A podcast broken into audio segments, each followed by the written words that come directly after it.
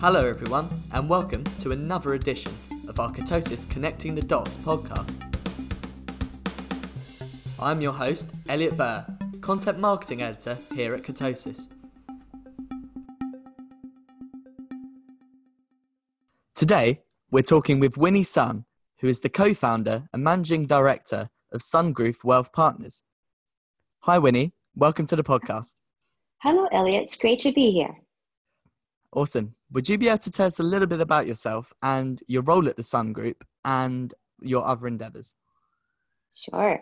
So I have been a financial advisor now for almost 19 years, and I started at Smith Barney, which is owned by Citigroup. And um, after that, I s- decided to start our own firm, which is now Sun Group Wealth Partners, uh, which I founded uh, with a longtime friend and business partner, Brandon Chang. And now we are based in Southern California, and we work with clients across the globe on their wealth management needs, um, in addition to managing client assets and working with families and businesses.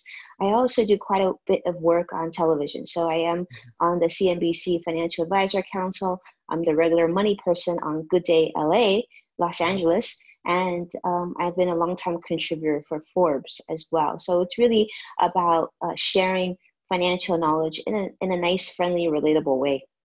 That's really cool. And you've just mentioned there about how much you contribute to, you know, a huge range of financial publications like CNBC and Forbes that you just mentioned there. So how do you divide your focus up between so many different companies? Well, you know, I think the uh, the advantage here is that I am speaking and talking about the same thing at at every uh, place that I'm with. So it's that consistent message of financial awareness, financial independence, and most importantly, financial empowerment of being comfortable uh, in your own skin and not having money define you, but having a very good sense of where your money is mm-hmm. and the purpose of that money and how you want to manage it going forward, and having that really innate close relationship regardless of audience. Mm-hmm. Yeah, and you've definitely kind of really taken to you know giving things back to your audience um, and your content is really really great across the web. Oh thank you. so yeah we have here that you have run the renegade millionaire show for five years on youtube which is great because a lot of people haven't been leveraging youtube as best as they can. And now you host your own podcast the winnie sun podcast and mm-hmm. post you know regular thought pieces on all your social media channels. Um, so within the wealth management sector you're a huge you know influencer and we think that's a big deal for firms. What advice would you have for companies or individuals that want to start up their own thought leadership channels? Well i think that's a great question. I think nowadays all companies regardless of industry should think about um, creating content and, and mm-hmm. thought leadership because uh, we are all individual businesses. And i always say if you're not out there on social media or on YouTube or any other platform talking about what it is that you do, then essentially you're really closed for business because the responsibility we have as business owners is to tell others what we do, how we do it, and where they can find us. Mm-hmm. But if you don't exist on social media, you essentially don't exist at all because um, it's our responsibility to uh, let our our future clients or future audience know that we are open for business and we want to work with them. Um, mm-hmm. So I, I, find now it's really interesting because when I used to speak at these different financial conferences, you know, uh, lines of people would uh, sit there in the audience and, and, and line up and meet with me and say like, you know, I never even thought about doing this. I just, you know, I just get clients from referral or seminars and whatnot. But now more and more people are, are saying, well, we want to learn. We want to know what you're doing. In fact, I'm speaking at the next, uh, LPL has a large uh, financial conference called the Focus Conference, which is one of the largest financial conferences in the world. Mm-hmm. And I just found out that my session, which is about marketing and uh, utilizing social media to build out your business, was the first one to sell out and the wait list is sold out like within minutes. So it's great. It's it shows that people are interested and taking that next step to to market their business. That's really inter- a really interesting point actually about you know people just flooding in to learn more about social media, and you're of mm-hmm. course you know a huge advocate of Twitter and you're part of the uh, FinTwit community, and we've talked about that with some of our past guests, including Courtney McQuaid, who you've hosted uh, or you've been at an event with Courtney for Citywire, we believe recently. Right. Wonderful. Wonderful. I love Courtney. She's great. She worked with us well. We really love her. Um, and do you think then that all firms should have a presence on Twitter and all other forms of social media? And how could they best leverage these different platforms? So, so I think that's an interesting question. I mean, Twitter is very unique in that way. I remember when I was first starting my social media journey, I started on LinkedIn, and mm-hmm. uh, someone who I value very much told me, Winnie, you should definitely utilize Twitter.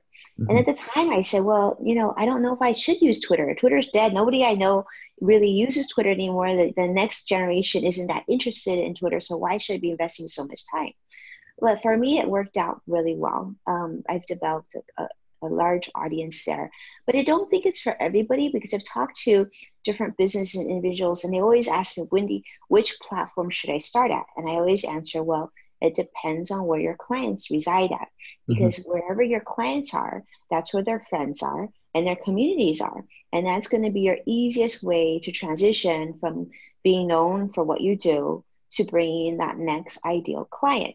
So it may not be Twitter. Um, Twitter just works out really well for me in terms of what I do and my business, but it doesn't mean that I'm not very active on LinkedIn or Facebook or the other platforms as well, because I am just in a different way.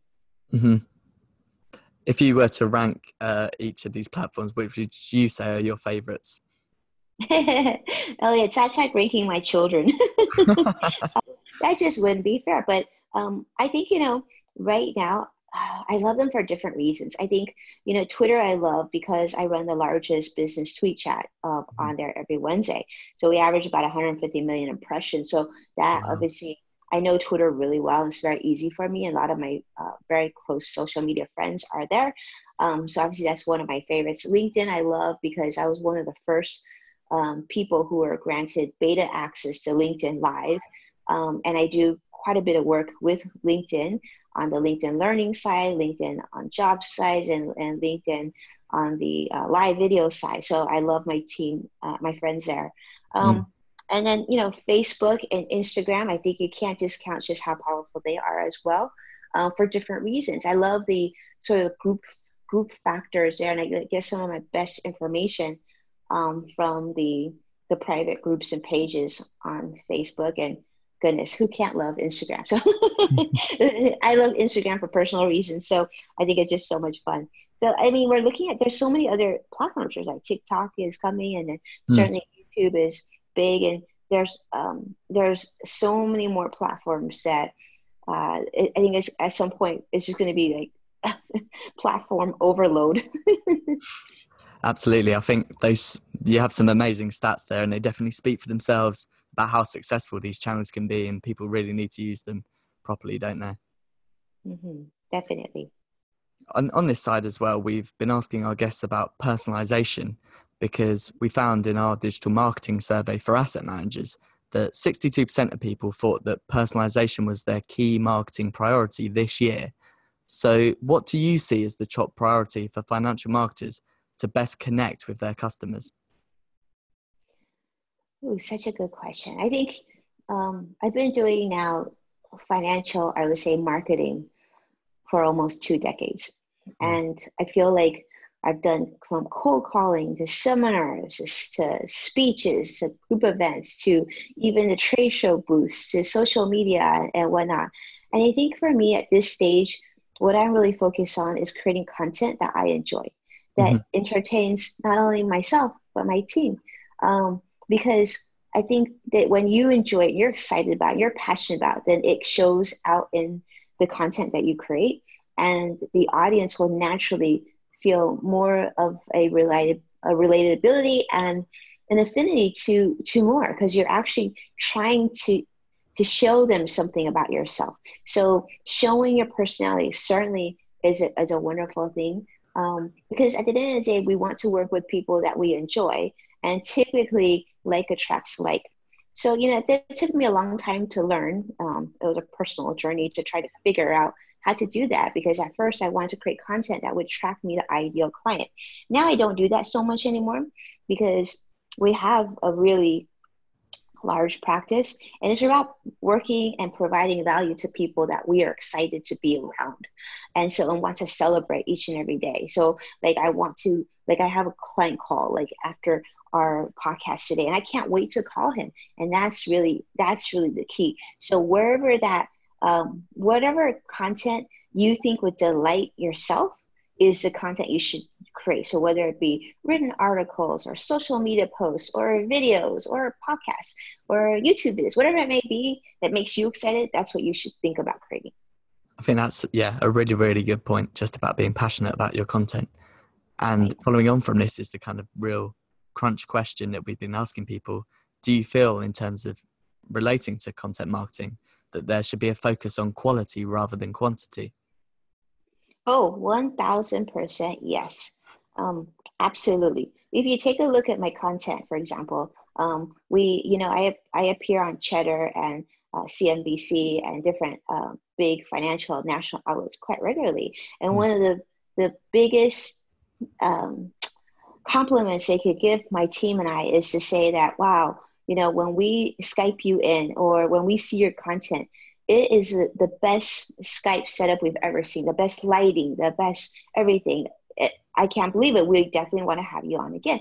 And I think that for us is a big deal. I see a lot of times I'll go to different social media conferences, I'll speak at them, and there's some amazing creators that can create great content on their smartphones or even iPads.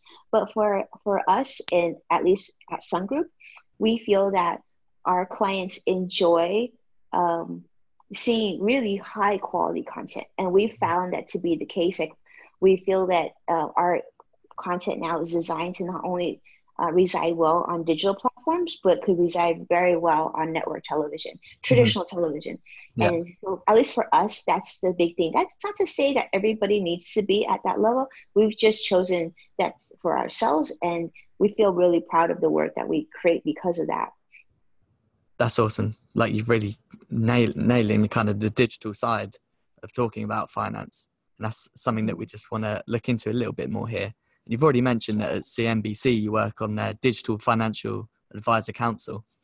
Mm-hmm. Um, and in that regard, what tech trends do you see affecting the wealth management industry going forward? And what are the best examples of digital experiences you've come across? Oh, such a good question. I think you know the financial industry has has gone a lot has certainly evolved a lot but i think there's a lot more opportunity ahead of us which i'm super excited about there's mm-hmm. always going to be those struggles with regulatory issues and our compliance handcuffs that's something i don't think will ever go away and i think that's okay we just now i almost see our our organization as being financial advisors but creative create content creators at the same time mm-hmm. trying to create content weaving around um, what we can and cannot do and still uh, resonate to not only uh, our current clients but their children and the next generation. Mm-hmm. so i think you know i think robo uh, advising has gone a long way. I think it needs to be more. I think ai is super ai ar is going to be super exciting to see where that will be.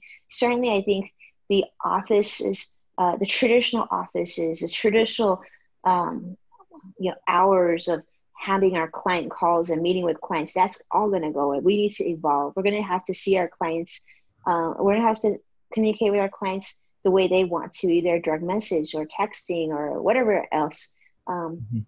There's a there's so much opportunity. I think the future is really going to be fun to see how that takes place. But I even look at my children, who my oldest is now a Gen Zer, he's not going to want to do business the way that we've been accustomed to doing business and that's okay and that's going to be exciting to see how that changes um, yeah that's a really really great point actually um, i'm thinking about you know the difference between traditional methods and you know mm-hmm. the way that the industry is going forward is going to change rapidly in the next few years mm-hmm. and sticking with these kind of traditional ideas do you feel that events and sponsorship still plays as big a role as it used to in the financial industry?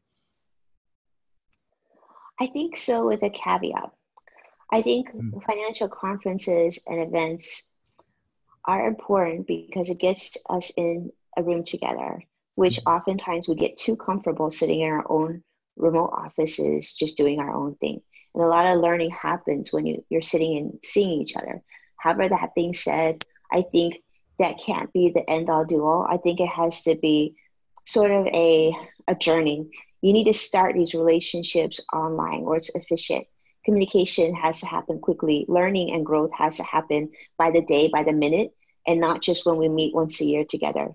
Yeah. And then from there, we build those relationships, have a reason to support one another, um, and make it really organic and honest and really just a positive environment. I know, like, when I used to work at a large um, financial services broker dealer, it wasn't a very healthy uh, relationship. Now, a lot of us, especially in the independent space, have very healthy relationships at the office with our families. Life is really good, mm-hmm. and then um, we can we but we still need to have other expertise in our industry work together. So from there, we can segue to those you know, those large events. So the large events are so important, but we need to have those imp- intimate, like one-on-one discussions or small roundtable um, events.